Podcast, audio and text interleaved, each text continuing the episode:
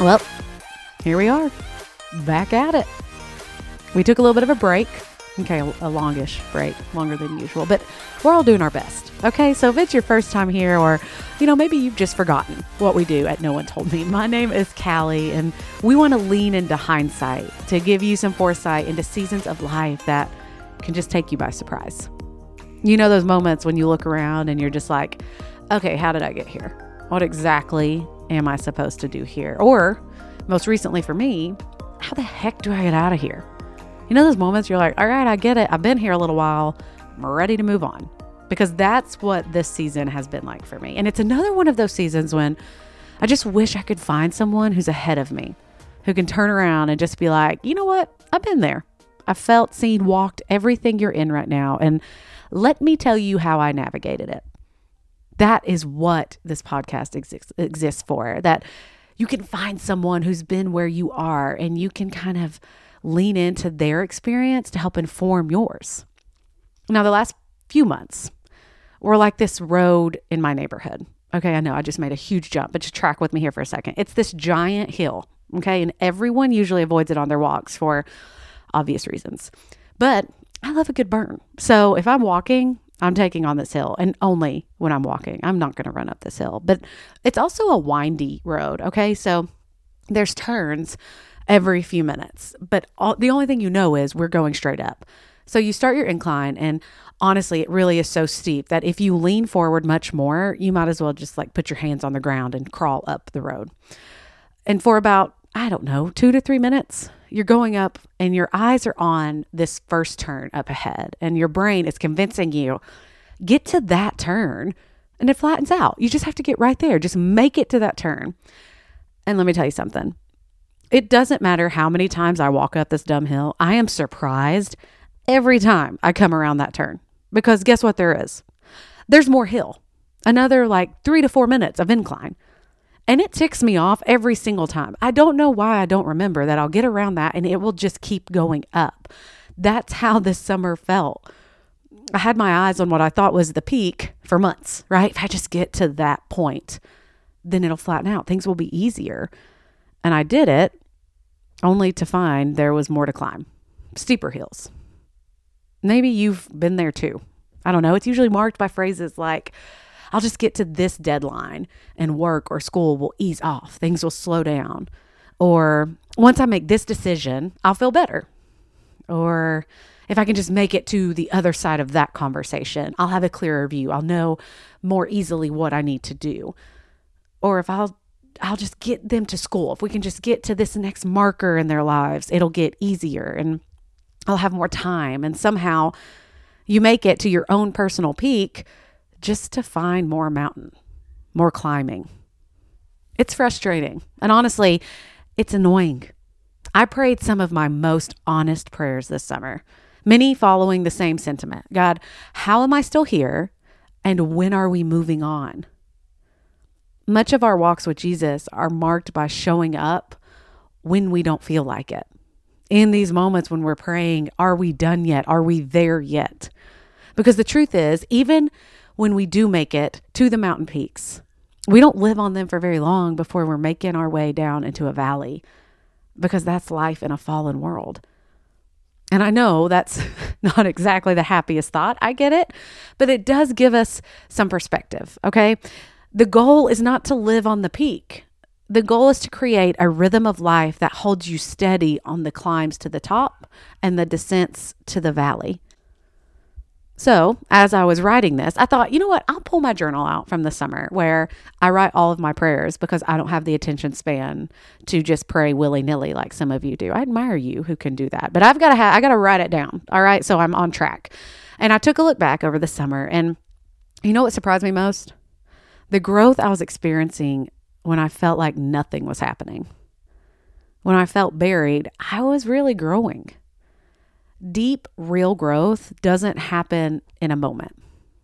Growth is actually in all the moments that you show up in the hard, all the stagnant moments that you simply just kept doing what you knew to do, showing up in faithfulness, choosing obedience to a plan that may not feel good right now, but knowing the one who's crafting it is only good.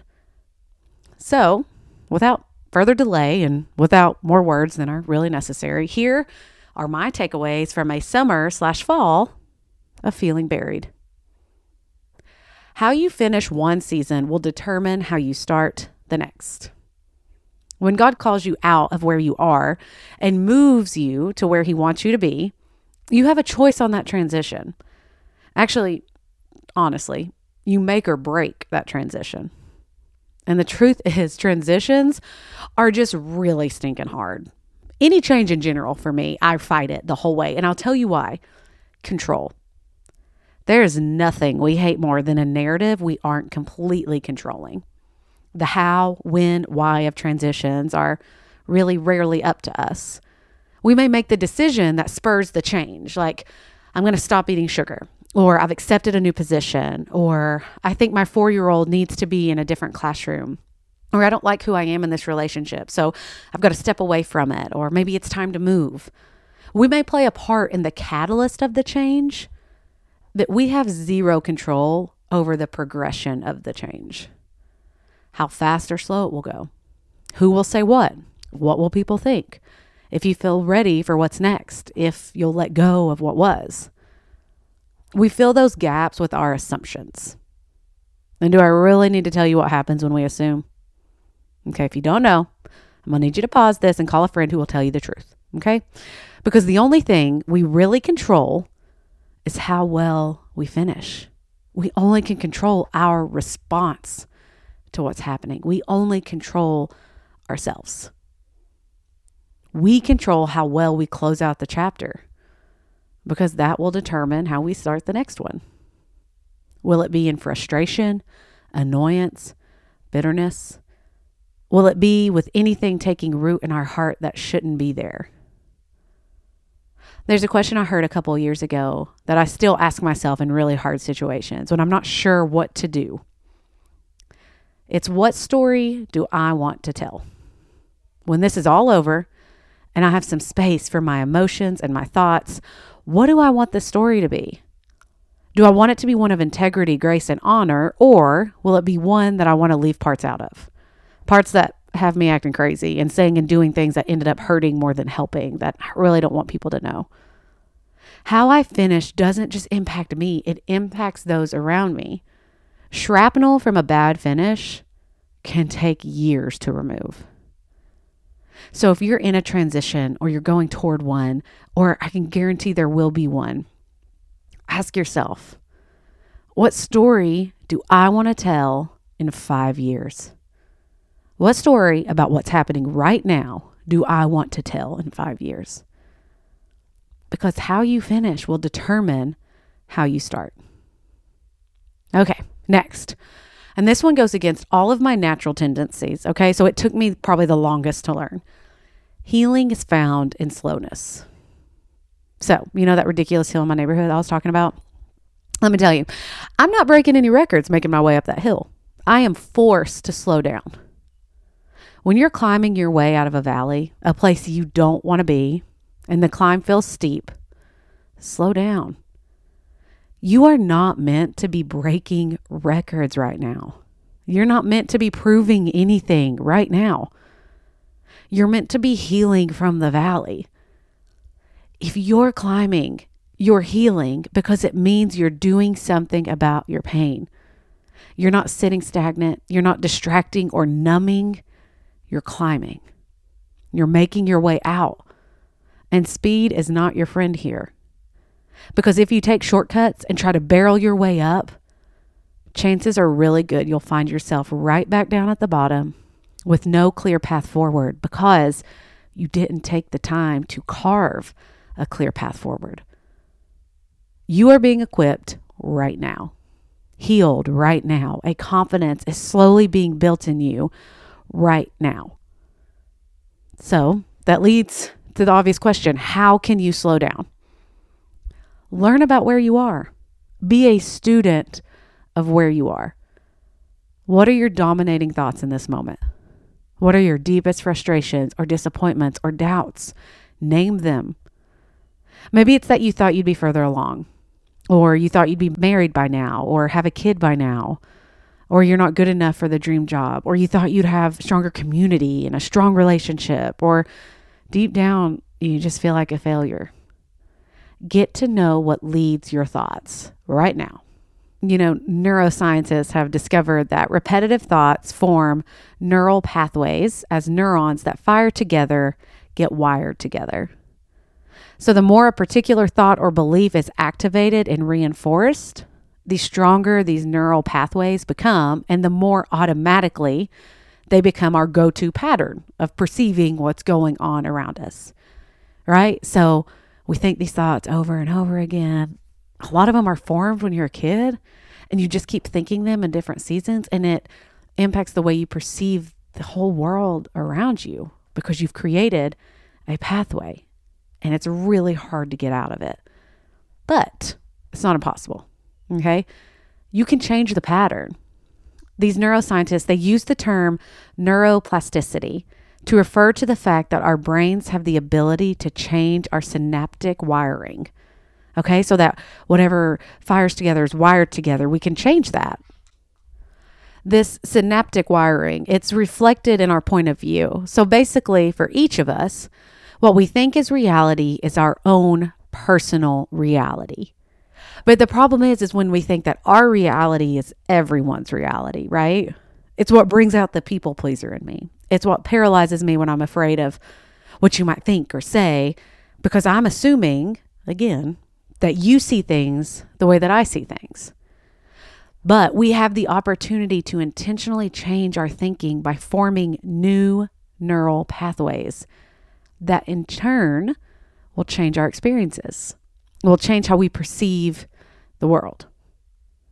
This is a part of healing. To do that, we have to create intentional practices that change those thought patterns. We have to recognize them, and as scripture says, take our thoughts captive. Stop letting them run rampant. Stop letting them run our lives. So, what does that look like? Okay. Read or listen to scripture and asking God to meet you in it and reveal something new, even if you don't feel like it. Find podcasts that speak to those thoughts and those subjects, and then go on walks in the sunshine and listen to those. Read books that build something new in you as you work to tear down something old. You know, I have a friend right now who has alarms set on her phone to go off throughout the day because we had this very conversation about our thoughts and our patterns.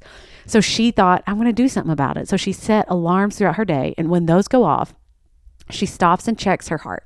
She checks her thoughts and she prays and asks God to correct what's off. Slow down and do the work. Healing is found in slowness. All right, this next one, it hit me like a ton of bricks in early July we were in the car and I was ranting and raving at Ryan about how I'd done my part, right? I had checked everything off the list. I was doing my best to get everything right. So, why do I feel so stuck? Why do I feel buried?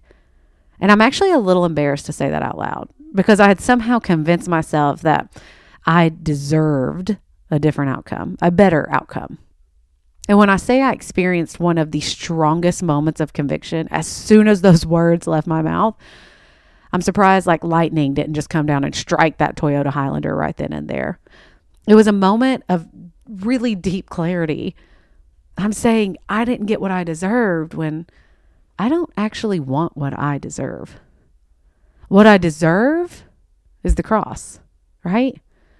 But what I get is mercy and grace and forgiveness, even when I throw my temper tantrums about where I am.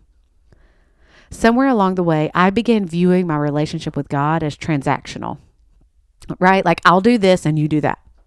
My obedience or desire to be faithful was contingent on what I thought He could do for me on the other side of it. I had a wish list and it seemed like He didn't have the same one, and that just, it ticked me off. But here's the real truth when I treat my relationship with God as transactional, my contentment will always be conditional. When I treat my relationship with God as transactional, my trust in Him will be conditional. If He doesn't do what I think He should be doing, then will I simply stop doing what I know I should be doing? Will my faithfulness change because my circumstances are unchanging? Will I believe he's withholding because I don't like what I'm holding. I had to reteach myself the character of God, the unchanging, steady parts of him that hold me steady. When I find myself leaning toward the doubt side, because there are days like that, that's normal. I read this little excerpt from a book by Paul David Tripp. It says, God is able and willing to meet you in your moments of need, even when that need is self inflicted. He will never mock you in your weakness. He will not stand idly by and sarcastically say, I told you so. He finds no joy in your suffering. He is full of compassion. He abounds in mercy, and he will never walk away disgusted. He will never use your weakness against you. He has no favorites, shows no partiality. He never grows tired. He never becomes impatient. He will never quit because he's had enough. He will never refuse to give you what he's promised because you've messed up so badly. He is just as faithful to all of his promises on your very worst day as he is on your very best day. He knows how weak and fickle your heart is, yet he continues to move towards you with unrelenting and empowering grace. And this right here is my favorite part. He delights in meeting your needs. He finds joy in bringing peace to your heart. He really is everything you need. So do me a favor write this verse down and stick it somewhere that you're going to see it on the hard days. Cast all your cares on him because he cares for you. 1 Peter 5 7. That is an invitation. Those days that are hard, when you're sitting there and you're thinking, I thought this would be different. I didn't think it would be like this at this point. Maybe turn those anxieties and those worries and those cares and offer them up to Him. Because if you, like me, find yourself a little bit buried right now, climbing your way up, and some days you even wake up and have to list all the reasons why you have to keep climbing. I get it. I do. I've been there. I think we'll all be there eventually. And there's always a mountain to climb. On the days what you care about most is causing you to doubt him more, let this verse be your first weapon. 1 Peter 5 7. Cast all your cares on him because he cares for you. Memorize it, bring it to mind, and dump all those cares out to him. When you're laying in bed, you woke up and you're thinking, I have to keep climbing and I don't know if I can. Start with him. Maybe before you dump them on anyone else. Maybe before you reach for your phone and try to numb it. Maybe before you try to throw yourself even more into work or into anything that distracts you from it. Start with Jesus instead of making him a last ditch effort. Give him every care because he so cares for you. And as you're climbing, and you're thinking of why do I keep climbing? Stay steady, one foot in front of the other. When everything around you feels unsteady, you can choose to be steady. Because if you're a follower of Jesus, He wants to hold you steady. Create a routine and stick to it, even when you don't feel like it. You don't feel like praying? Pray anyway. You don't feel like cracking open scripture? Crack it open anyway. You don't feel like telling anyone what you're feeling? Tell them anyway. Do what you know to do today. That's it. Disciplines become habits. Create a habit of faithfulness because that doesn't serve you in, just in this moment. This serves you for a lifetime. It serves the generations that will come after you. Create a habit of faithfulness.